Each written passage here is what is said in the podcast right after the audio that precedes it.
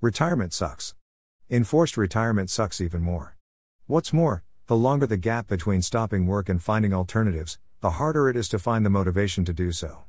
But the biggest suck of all is knowing how productive and organized you are, when you haven't much to organize and produce. Which is a lie, to be frank. Nobody has nothing to do.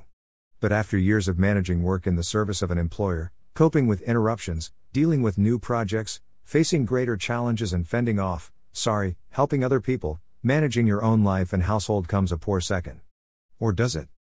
When writing about the service orientation of principle centered leaders, Stephen Covey wrote, I emphasize the principle of service yoking up because I have come to believe that effort to become principle centered without a load to carry simply will not succeed. We may attempt to do it as a kind of intellectual or moral exercise, but if we don't have a sense of responsibility, of service, of contribution, something we need to pull or push, it becomes a futile endeavor. Which profoundly makes my point. Knowing that serving is a worthwhile endeavor means little or nothing in the absence of actually providing that service. I guess that's one of the reasons for these blogs. My avowed intention is to bring the word of Stephen Covey to greater prominence, if that is even possible, so that others may benefit from learning what I have learned.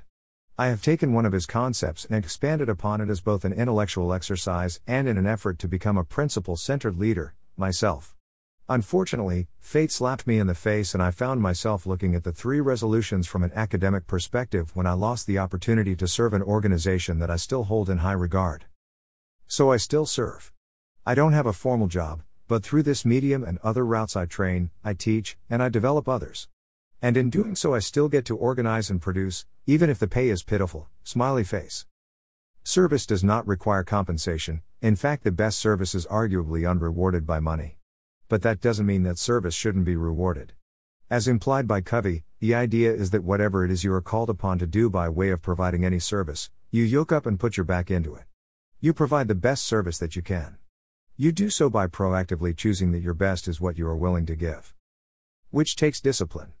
And it means being competent at whatever it is that your service requires of you. And not just in the workplace. There's another, important part of your life that requires competent service your family. If you just teach, listen to, nurture, and provide good example to your immediate household, that's a service. So be good at listening. Become more patient and understanding. Provide for them if that is within your role, and if you aren't the breadwinner, just be fully present. That is the best part of being retired. Four and a half grandchildren who can see me when they want, where they want. And I get to see them, too. I may miss work. But now I have a new job. Pappy. No dosh, but the best job in the world.